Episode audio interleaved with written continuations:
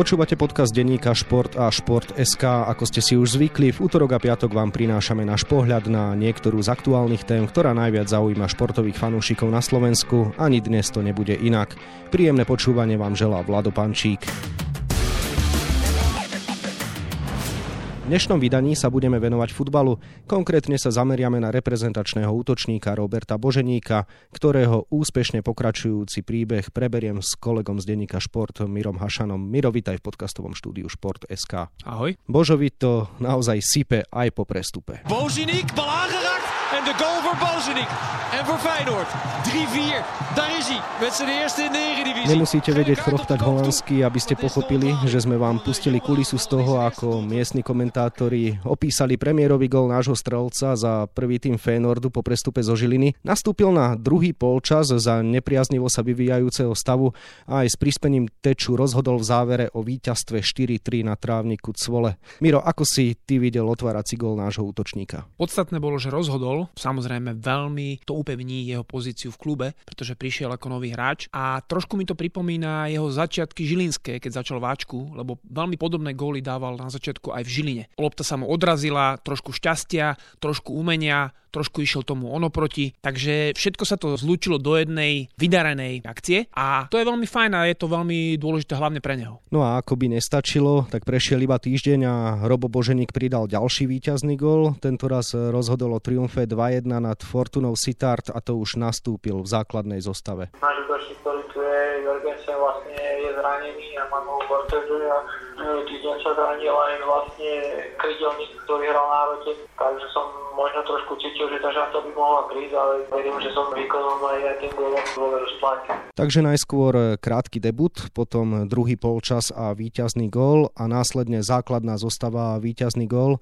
Zdá sa, že 20-ročný Terchovčan žne po prestupe do Fénordu iba úspechy, čo si všimol aj prezident a zároveň člen klubu ligových kanonierov Tomáš Medveď, ktorý počas svojej aktívnej kariéry nasúkal v najvyšších súťažiach 103 presných zásahov. Tak je to absolútne raketový štart a famózny počin mladého útočníka. Takto sa presadiť, rozmnúť dvakrát v holandskej lige je úžasný štart a dúfam, že mu to takto bude naďalej sypať a samozrejme určite prídu aj krušnejšie chvíle, ale urobil fantastický krok aj v rámci fanúšikov, v rámci svojej pozície a Feyenoord už vie, že nekúpili mačku vo vreci. Miro, to boli pomerne silné slova. Naozaj dnes už môžeme povedať, že Feyenoord kúpil hráča, ktorý mu výrazne pomôže? Feyenoord by ho v opačnom prípade keby v neho neverili, nekupoval. Určite nie za tie peniaze. Je aj pre nich prekvapenie, že tak skoro začal splácať tú dôveru, ale na druhej strane treba povedať, že Robo je taký chlapec, že toto má. Podarilo sa mu to v Žiline, podarilo sa mu to v reprezentácii, podarilo sa mu to vo Feynorde.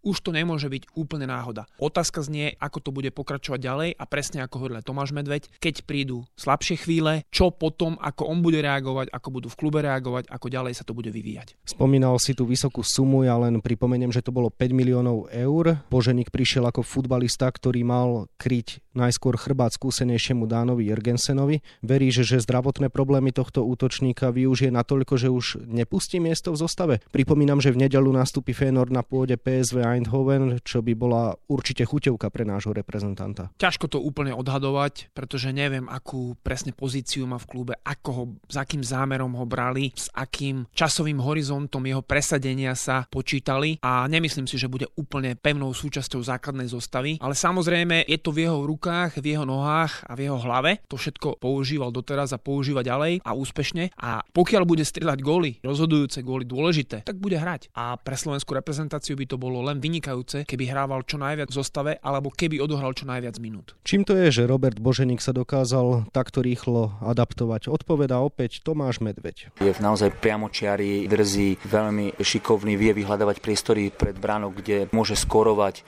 nemá problém s nejakou relatívnou komunikáciou, že by mal nejaké maniere a je uprataný v hlave a vie, čo chce, je dobre aj kondične pripravený a má všetky predpoklady stať sa hviezdou. Miro Tomáš ukázal, že v súvislosti s Boženíkom naozaj nemá problém používať aj silné slova. Ty budeš opatrnejší alebo tiež použiješ možno označenie hviezda budúcnosti? Ja by som bol opatrnejší Je pravda tá, že Robo ťažil z toho, že je veľmi pracovitý a tá pracovitosť sa premietla do jeho efektivity streleckej. Ale keď bol Žiline dlhšie, tá strelecká efektivita trošku odchádzala, takže treba byť v tomto smere opatrnejší, lebo môžu prísť ťažšie chvíle zranenia, trošku výpadok formy, kúpia iného hráča, tréner bude iného hráča protežovať viac ako jeho. Je tam veľa faktorov, ktoré majú na to vplyv, takže určite ja by som brzdil v tom, že hviezda budúcnosti, ale bolo by to výborné, keby sa Robo presadzoval v Holandsku a dokonca možno sa posunul ešte niekde ďalej a hlavne sa presadzoval v slovenskej reprezentácii.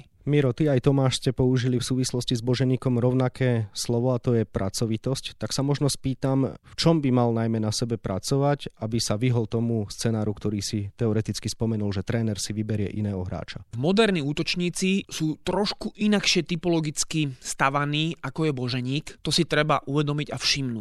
Moderní útočníci sú takí hráči, ktorí sami dokážu niekedy zobrať na seba zodpovednosť a rozhodnúť, či kľúčkou alebo nejakou vydaranou akciou niečím výnimočným. A toto Boženík zatiaľ neukázal. Áno, on hrá veľmi dobre chrbtom od brány, je ochotný veľa pracovať pre mužstvo, napádať, vyhľadávať voľné priestory. Toto všetko má, ale ten top level, tú špičku, tam ešte to musí pridať, čo som hovoril. Samozrejme, ono to prichádza s tým, že sa udomácni na istom leveli, teraz medzinárodnom už. A čím viac sa ten človek udomácni, tým viac si dovolí a vie, kde sú tie hranice, vyskúša niečo a zistí, čo mu funguje, čo mu nefunguje a potom podľa toho sa môže posúvať. Podstatné u Boženíka je to, čo cítiť z každej jeho výpovede, že on sa ešte chce učiť, ešte sa chce zlepšovať a chce sa posúvať. Myslíš si, že je v ňom naozaj taký ten základný futbalový talent, ten potenciál, o ktorom sa vždy v súvislosti s útočníkmi hovorí, aby sa naozaj naučil byť aj tou osobnosťou na ihrisku, ktorá berie veci na seba? Potenciál v ňom je, pretože keby nebol, tak neprestúpil by v takom mladom veku za také veľké peniaze. To je najlepší ukazovateľ. Podľa toho sa to dá ľahko vyhodnotiť. Takže ten potenciál tam je. Lenže jedna vec je potenciál, druhá vec je jeho naplnenie, pretože znova prídu horšie časy, prídu nejaké problémy, možno aj v osobnom živote, možno zdravotné, možno niečo iné. Veď neprajeme mu to ani nikomu z našich športovcov a futbalistov, ale stať sa to môže a potom je veľmi dôležitá mentálna odolnosť toho jednotlivca športovca a od nej sa všetko odvíja, aj tá osobnostná stránka s ňou veľmi rastie. Je paradoxné, že sa Robo Boženík takto chytil a to v jednej súvislosti. V pamäti máme to, ako ťažko sa rodil jeho prestup. Nezvládol transfer do CSK Moskva, pohádal sa s majiteľom Žiliny Jozefom Antošíkom, s ktorým sa neskôr udobril.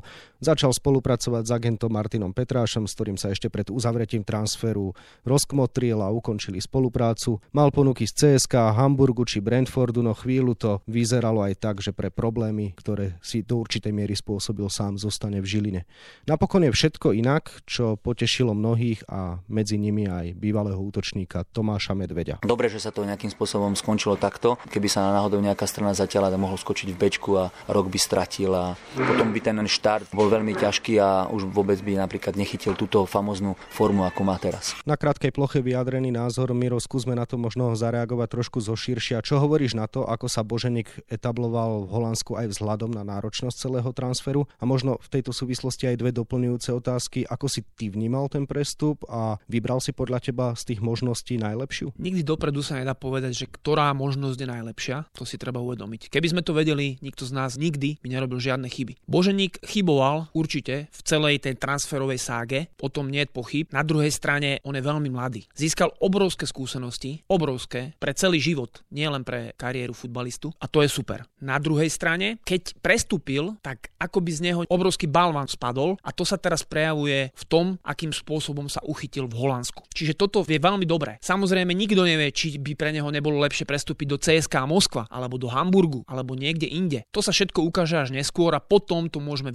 vyhodnocovať a hovoriť, čo pre koho ako v budúcnosti by mohlo byť lepšie. Slovenským fanúšikom záležalo na osude Roberta Boženíka aj v súvislosti s tým, že nás čaká baráž o postup na majstrovstva Európy 2020. No a Robo je vo výbornej forme, takže to je asi dobrá správa, nie? Každopádne áno, je to dôležité pre reprezentáciu. My potrebujeme útočníka a okrem Roba až tak veľa alternatív nemáme. Je výborné, že sa začína chytať samomraz v Brandby Kodaň, ale to je niečo iné, už iná téma. Takže každopádne že každý hráč, ktorý bude vo forme pre barážové zápasy, veríme teda, že budú dva, tak je len plusom pre Slovensko a preto, aby sme vyskúšali a aj snáď postupili na majstrovstvo Európy. Spomenul si sama mráza, góly dáva aj Pavol Šafránko v Rumunsku, Michal Ďuriš na Cypre, obom sa strelecky darí. Adam Zrelák je už konečne zdravý a zbiera minúty v druhej Bundeslige, ale favoritom do základnej zostavy je jednoznačne asi Robert, je tak? Potvrdil to v reprezentácii, keď naskočil vtedy, keď sme nemali jasnú alternatívu do stredu útoku a tréneri tam skúšali Ondra Dudu a nebolo to úplne optimálne, možno proti Maďarsku to vyšlo, ale už vo Velse nie. On naskočil v Azerbajdžane, kde hneď zapadol, potom dal gól Maďarom a veľmi dobre pokračoval v tom, ako začal. To znamená, že až tak veľa alternatív vyskúšaných tam nemáme, pretože všetci hráči, ktorí si spomínal, toho veľa za Ačkovú reprezentáciu neodohrali a Baráš asi nebude úplne priestorom na nejaké experimenty a skúšanie si nových alternatív. Dá sa očakávať, že môže byť práve on tým mužom, ktorý nám môže pomôcť v Írsku, hodí sa do toho súbojového futbalu, respektíve môže v tých súbojoch vyčnevať aj proti hráčom, ktorí sú otesaní ostrovným futbalovým štýlom? Treba si upraviť očakávania smerom k Robovi Boženíkovi, lebo my nemôžeme očakávať, že on vyhrá ten zápas. On tým, že ako je ochotný pracovať, koľko je ochotný behať, napádať a hľadať priestory, z ktorých sa môže presadiť, to je jeho najväčšia zbraň. Nemyslím si, že fyzicky on bude prevyšovať obrancov Írska a nemyslím si, že on bude nejakým úplným jazyčkom na váhach. Ale šikovnosť, ako ukázal napríklad v Chorvátsku, tá nám môže veľmi pomôcť a akýkoľvek gól, keby strelil, ten gól všetko môže zmeniť. Či to bude špičkou kopačky, alebo to bude odrazená lopta od pleca, alebo to bude krásna strela do šibenice. To nie je až také dôležité. Dôležité bude, že sa nám podarí dať gól. A toto Robo vie, ale neočakávajme, že on ten zápas rozhodne a keď nie on, tak inakšie to nepôjde. 8 zápasov v národnom týme týme 4 góly to je solidná robová bilancia. Veríš, že si dobré čísla v národnom týme udrží aj po prestupe zo Žiliny do Feyenoordu Rotterdam? Momentálne z môjho pohľadu je v takom nastavení psychologickom, že by sa mal len zlepšovať. Samozrejme, ale prichádzajú zápasy, ktoré sú extrémne dôležité a bude v nich ešte väčší tlak, ako bol doteraz. A on už ako legionár trošku práve bude pociťovať ten tlak, že už sa od neho očakáva, že už je predsa hráčom z holandskej ligy a musí viac potiahnuť. Už to nebude len na Hamšíkovi, na Škriňárovi, Lobotkovi a Kuckovi, ale už sa bude očakávať od neho aj to, hlavne on bude mať tie očakávania. Už to nebude, že môžem len prekvapiť a čokoľvek spravím dobre, tak všetci mi za to budú tlieskať. Čiže ono je to otázka, že ako sa s tým ten, ktorý jednotlivec vysporiada. Ale on zatiaľ ukázal mentálnu odolnosť, preto si všetci prajeme, aby si ju podržal. Robo nasúkal zatiaľ v najvyšších súťažiach 18 presných zásahov, 16 na Slovensku a 2 teda v Holandsku Slovensku, ktoré sme spomínali. Stane sa raz členom klubu ligových kanonierov, ktorý združuje autorov 100 a viac gólov v najvyšších súťažiach. Prezident tohto združenia Tomáš Medveď by sa určite potešil. Veľmi mu držíme palce, lebo bolo tam obrovské okno, ktoré sme pocitovali v rámci útočníkov a je dobré, že Robo nám vykresal iskierku nádej, že nebude to trvať dekádu, ale že to možno po 5 rokoch sa stane skutočnosťou a budeme mať nového člena. Takže Miro, Robo a 100 gólov v najvyšších súťažiach áno, a dokedy by to mohol stihnúť? Zatiaľ je to fikcia. Bodaj by to stihol čo najrychlejšie, pokiaľ bude hrávať stabilne v Holandsku, vo Feynorde, tak eh, to bude fajn, lebo Feynord bude strieľať veľa gólov a on v strede útoku tiež bude strieľať veľa gólov, ale môže sa čokoľvek stať. Jednak v klube, on sa môže posunúť ďalej do silnejšej ligy. Neviem si predstaviť, že by v tomto veku sa takto presadoval povedzme v talianskej lige, v španielskej lige alebo anglickej lige, ktoré sú oveľa vyššie. Takže zatiaľ ja by som o tom ani nejako nerozprával, to nie je to podstatné v tejto chvíli. Podstatné je v tejto chvíli, aby si Robo udržal formu minimálne do barážových zápasov. Konec koncov Robert Boženík je možno síce útočník, ale nikdy nebol taký typický top kanonier, ktorý dáva góly z ničoho, ako napríklad Marek Mintal, ďalšie zázračné dieťa žilinského futbalu. Takže dá sa povedať, že Boženík nie je druhý Mintal, ale bola by radosť vidieť ich vedľa seba, keby boli v tej istej vekovej kategórii. Určite by to bolo